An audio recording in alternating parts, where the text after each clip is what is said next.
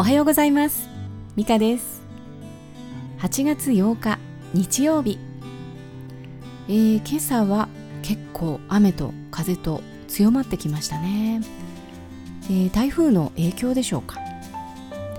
えー、昨日は時折ものすごい雨。雨というかもうスコールみたいな感じでしたね、えー、世の中が真っ白になって大量の水が空から流れてくるみたいな感じ、えー、皆さんはいかがお過ごしでしょうか、えー、オリンピック、えー、野球も日本金メダル取りましたね。すごいな女子のソフトボールも決勝はアメリカで野球も対戦相手はアメリカ。そして両方とも勝利して金メダル。なんかもう日本強すぎますよね。これはもともと日本が強すぎるのかということもありますけれどもやっぱりこの土地の力、えー、日本で行われているオリンピックだからということなんじゃないかなと思いますね。やっぱりその土地の神様が力をくれているんじゃないかなと最近はよくそういうことを感じています、えー、さてさて昨日お話ししました男子 400m リレーでバトンパスをミスして失格してしまったお話ですね、えー、それは優先順位を間違えてしまったんじゃないか。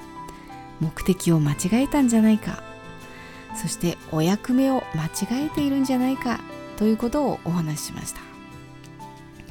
えー、そんなこともがね、えー、仕事でもあったなということを思い出しましたので、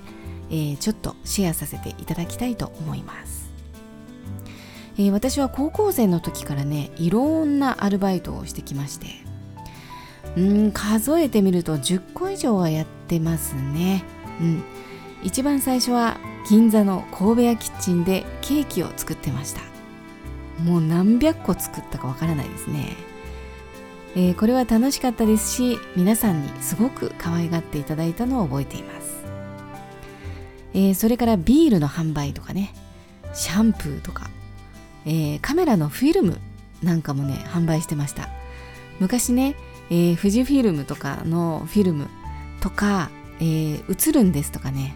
え販売してましたね、えそれから、えよく知らないのにワインとかねヨーグルトとかえー、販売系はいろいろやりましたね、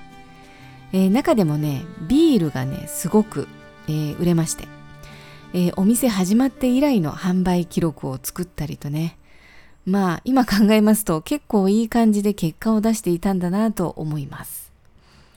え家庭教師の営業とかもねやりました、え訪問販売ですよ。なんか一軒一軒ね初めてのお宅ピンポーンであの訪ねていくものなんですけれどもね、まあ、これは結構きつかったですかね。うんテレアポなんかもやりましたね、えー、これもね結構結果を出してました。まあでもこれはねなんかこうちょっとやってはいけないなと思ってねすぐにやめましたけれどもね。えー、そして本題ですね、えー、これはあるイベントで来場したお客様をエレベーターに入れてえー、決められた回数に連れていくというものだったんですけれども、えー、まあエレベーターガールですよね、うん、イベント系のバイトっていうのはね、えー、行ってみないとその日に何をやるかがわからないんですよね、え外で炎天下で誘導するかもしれないし、え室内の寒いクーラーの中で検査をすることになるかもしれないし、えまあなんかねとても行き当たりばったりでえ、そのバイトの人の事情なんて全く無視ですよ。もう使いっぱなんてこともねよくありましたしね。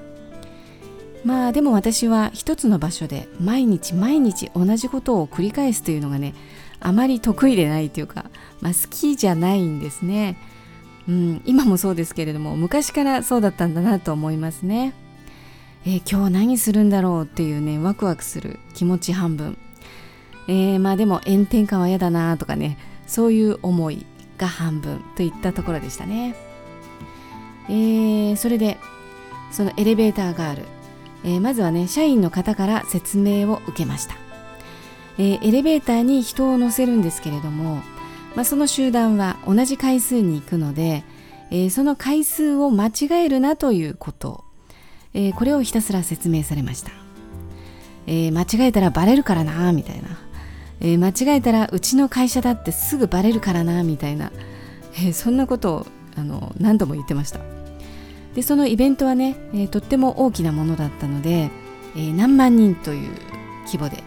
あの開催されるものだったので、えー、いろいろな企業が入っていたんですけれどもエレベーター誘導はこの会社というふうに決まってましたのでミスをされては困るというスタンス。これがねすごく感じられましたね、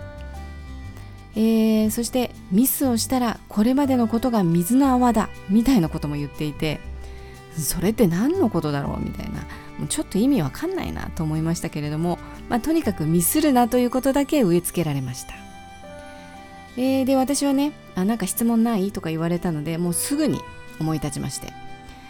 まあ、えー、エレベーターでね、えー、その回数に行ったら別の企業の人がね待ち構えていて、えその回数だということを確認することもできるんですよね。だから万が一回数をミスったとしてもこれは修正が効くなと思いまして。もしね間違えたら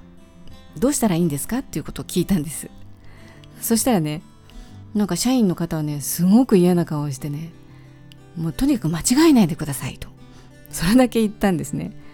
えー、それで私も私もちょっとええ？っていう風な感じでいるとやっと面倒そうにね、えー、もし間違えたらその回で下ろさないでみたいなことをね雑に言っただけだったので、えー、私は確認のために、えー、下ろさないで正しい回数にまたお連れすればいいんですねとはっきりと確認しました。なんかね私はおかしいなと思ったんですよね、えー、ここで大事なのは、え、お客様を正しい回数に連れていくということがミッションですよね、えー、それ自体はそんなに難しいことではないと思います、え回数はね行き先というのは4つぐ4つぐらいでしたのであまり間違えようがない。まあでもね人間だから絶対ミスすることはあると思います。ミスがゼロなんてことはありえないと思っています、えー、機械だってね何が起こるかねわからないんですからね。もしかしたらエレベーターが故障するかもしれないしね、えー、そしてもし誘導がミスってしまったらお客様は次はどうしたらいいのか。そこにね全く視点が向かってないんですよね。誘導がミスしたら終わりなのか。終わりじゃないですよね。お客様は正しいところに行く必要がある。そうリカバリーができるんですよね。でそのリカバリーの方がミスをしないということよりも数倍も大切なことなんじゃないかなって私は思うんですね、えー、これはね、まあ、長年の、ま、仕事人生の中でも本当に思います、えー、ミスは、まあ、もちろんしてはいけないけれどもミスは少ないですよ。例えば100回のうち1回2回するかもしれない。ですけれどもそのリカバリーは絶対できるんですよ。だからそのリカバリーを頭に入れておくっていうことがねどれだけ大切かということ。本当に痛いぐらい私は経験してるんですね。はい。もしもしもちろんねあのミスをしないということはとても大事ですよ、えー、それを目指すというのもいいんですが目的はお客様を正しい回数にお連れすることであってこちらがミスをしないということではないんですよね。この場合優先順位はまずお客様を正しい回数にお連れすること。です。何としてもそれを達成するための方法を考えに考え抜く。それが第一なんじゃないかなって思うわけです。えー、それからね何度かエレベーターに乗って思いました。もしエレベーター止まったらこれどうすんだろうかとかね、えー、お客様たくさん乗せていますからね、えー、やっぱり優先順位はお客様なのでそんな緊急事態にどうすればいいのか。何も教わってなかったんですね。まあとにかくね、まあ、普通通りエマエマージェンシーボタンを押せばいいなということだけはそのボタンの場所なんかは確実に頭に置くことにしました、えー、そして昨日のバトンのミスを見てこのエレベーター誘導のことを思い出したんですね。リレーでは早くバトンパスをすることが優先順位となってしまってエレベーターではミスをしないことが優先順位となってしまったんですね。でも本来はバトンをつなぐことが目的でありお客様を正しく誘導することが目的ですよね、うん、そして、えー、そのエレベーター誘導の後日談やっぱりミスが起きたらしいです、えー、私のいない時だったんですけれどもお客様は違う階に連れて行かれたということだったんですけれども、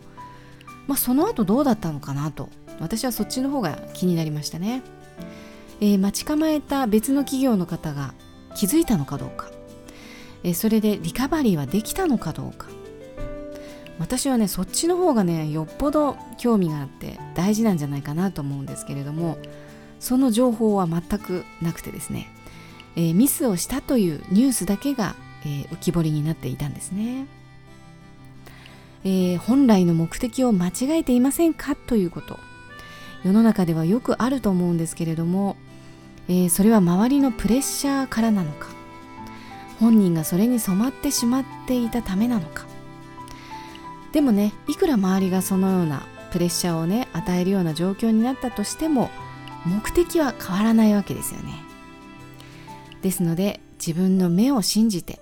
目的をはっきり見つめてその目的をしっかり達成できるよう自分のお役目をしっかり全うするようにしていきたいなと思いますね。そうしますと人生の目的って一体何でしょうか？人生における自分のお役目とは？皆さんはどのようにお考えになりますかね？では今日はこの辺にしたいと思います。皆さんも素晴らしい週末を素晴らしいひとときをお過ごしください。また明日お会いしましょう。ではまた。